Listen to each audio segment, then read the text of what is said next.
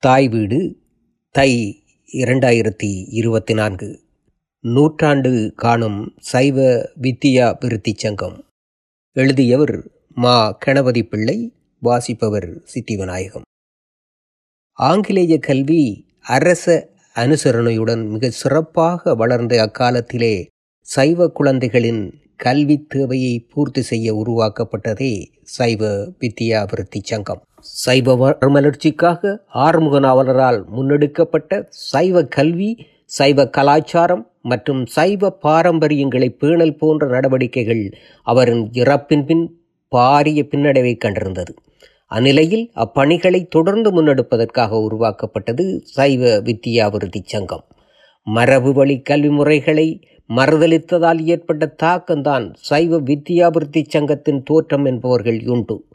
இந்த சங்கம் சைவ கல்விக்கு ஆற்றிய பங்கு முதன்மையானதும் எம் சைவம் தழுவி குறிப்பிடத்தக்க தாக்கத்தை ஏற்படுத்தியதும் ஆகும். இச்சங்கம் ஆயிரத்தி தொள்ளாயிரத்தி இருபத்தி மூன்றில் தான் பேரளவில் உருவாகியது. ஏறக்குறைய முப்பது ஆண்டுகளுக்குள் அது பாரிய வெற்றி பெற்ற நிறுவனமாக வளர்ச்சி கண்டது.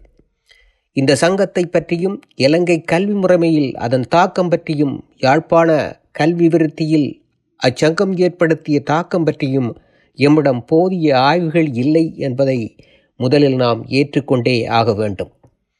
சைவமும் தமிழ் கல்வியும் சொல்ல முடியாத துன்பங்களை அனுபவித்த காலத்தில் ஆயிரத்தி தொள்ளாயிரத்தி இருபத்தி மூன்றாம் ஆண்டு ஐப்பசி மாதம் இருபத்தி எட்டாம் திகதி யாழ் பரமேஸ்வரா கல்லூரியிலே ஓர் ஆலோசனை கூட்டம் நடந்தது. அதில் Thiru sir Ponnambalam Ramanathan Thiru S Rajaratnam Thiru Vijayaratnam Thiru M S Rajaratnam ஆகிய பெருமக்கள் கலந்து கொண்டனர். சமகால பாடசாலைகளை வலுப்படுத்தல் மற்றும் புதிய பாடசாலைகளை தோற்றுவித்தல் என்கிற பிரதான இரு நோக்கங்களை அடிப்படையாக கொண்டு ஒரு அமைப்பை ஏற்படுத்த வேண்டும் என அவர்கள் சிந்தித்தனர்.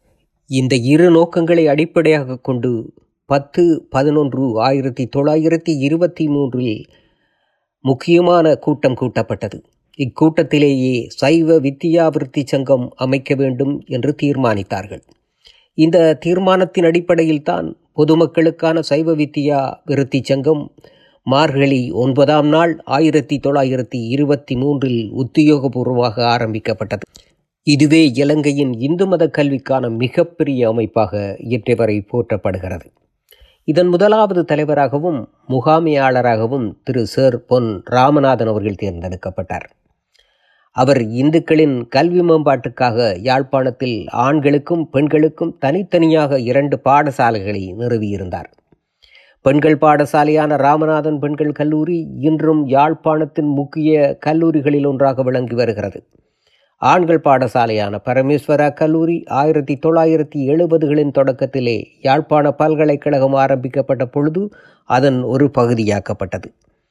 ராமநாதன் அவர்களை தொடர்ந்து சைவ வித்தியாவிருத்தி சங்கத்திற்கு ஆயிரத்தி தொள்ளாயிரத்தி இருபத்தி ஏழாம் ஆண்டு திரு. டபிள்யூ துரைசாமி அவர்களும் ஆயிரத்தி தொள்ளாயிரத்தி இருபத்தி எட்டிலிருந்து ஆயிரத்தி தொள்ளாயிரத்து முப்பது வரை திரு. சிவவாத சுந்தரம் அவர்களும் தலைவராக இருந்து பெரும் சேவையாற்றினார்கள்.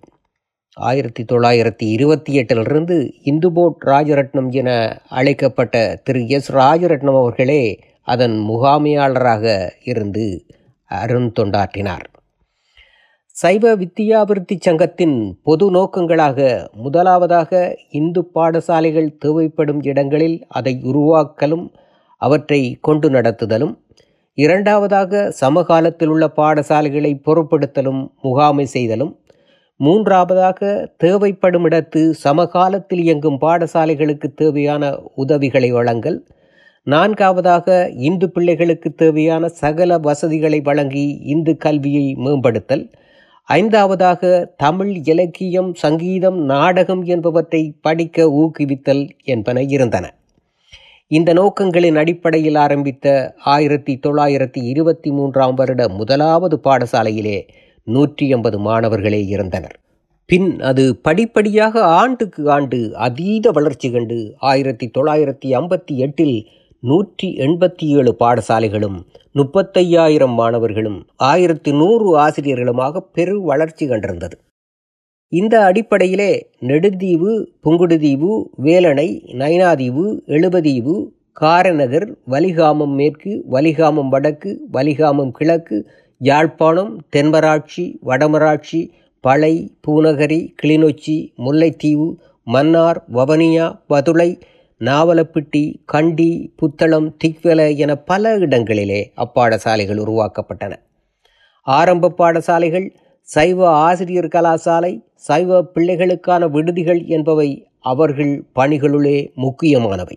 கல்வியில் கிறிஸ்தவ மத நிறுவனங்களின் வலைப்பின்னலை பின்பற்றி நற்கல்வியையும் சைவ சமய பற்றை ஊக்குவிக்கு நல்லொழுக்கங்களை பேணுகிற நிறுவனமாகவும் அது விளங்கியது. அன்புக்கும் பரிவிற்கும் எமதில்லம் ஆதரவற்ற சிறுவர்க்கு எமதில்லம் பண்புக்கும் ஒழுங்குக்கும் எமதில்லம் எமை பாலித்து நிறைவாழ்வு தரும் இல்லம் கலைகல்வி தொழில் யாவும் பயில் கோயில் எமை கண்காணி துருவாக்கும் திருக்கோயில் சிலையாக நிற்கின்ற மூதாதை அந்த தெய்வீக மனிதர் நம் வழிகாட்டி என்று பிற்காலத்திலே கவிஞர் சோ. பத்மநாதன் அவர்கள் அந்த சைவ வித்யாவிருத்தி சங்க கீதம் பாடி வைத்தார். அத்தகு துணிவோடும் இயங்குதிறனோடும் சைவ கல்வியையும் கலை கலாச்சாரத்தையும் முன்னெடுப்பதிலே மாபெரும் வெற்றி பெற்ற நிறுவனமாக இது இன்றளவும் விளங்குகிறது. இவ்வாறான பல்நோக்கு கல்வி நிறுவனம் இதற்கு பின் வேறொன்று இலங்கையில் தோற்றம் பெற்ற வரலாறு இல்லை. மார்கழி ஒன்பது ரெண்டாயிரத்தி இருபத்தி மூன்று அன்று சைவ வித்யாபிருத்தி சங்கம் ஏற்படுத்தப்பட்டு நூறு ஆண்டுகள் பூர்த்தியாகின்றது. அவர்களின் அர்ப்பணிப்பான பணியையும் அந்த ஆரம்பகால அரிய கல்வி நடவடிக்கைகளையும் நாம் நினைவு கூற வேண்டியவர்களாக உள்ளோம். அரசாங்கம் பாடசாலைகளை அரசமயப்படுத்திய பொழுது மிக வினைத்திறன் மிக்க நூற்றி எண்பத்தி ஏழு பாடசாலைகளையும் முப்பத்தையாயிரம் மாணவர்களையும் ஆயிரத்தி நூறு பயிற்றப்பட்ட ஆசிரியர்களையும் பண்டிதமணி சி. கணபதி பிள்ளை அவர்கள் விரிவுரையாற்றிய திருநெல்வேலி ஆசிரியர் கலாசாலையையும் அரசிடம் கையளித்தவர்கள் சைவ வித்யாவிருத்தி சங்கத்தின் நம் முன்னோர் என்பதிலே நாம் பெருமை கொள்ளலாம். நன்றி.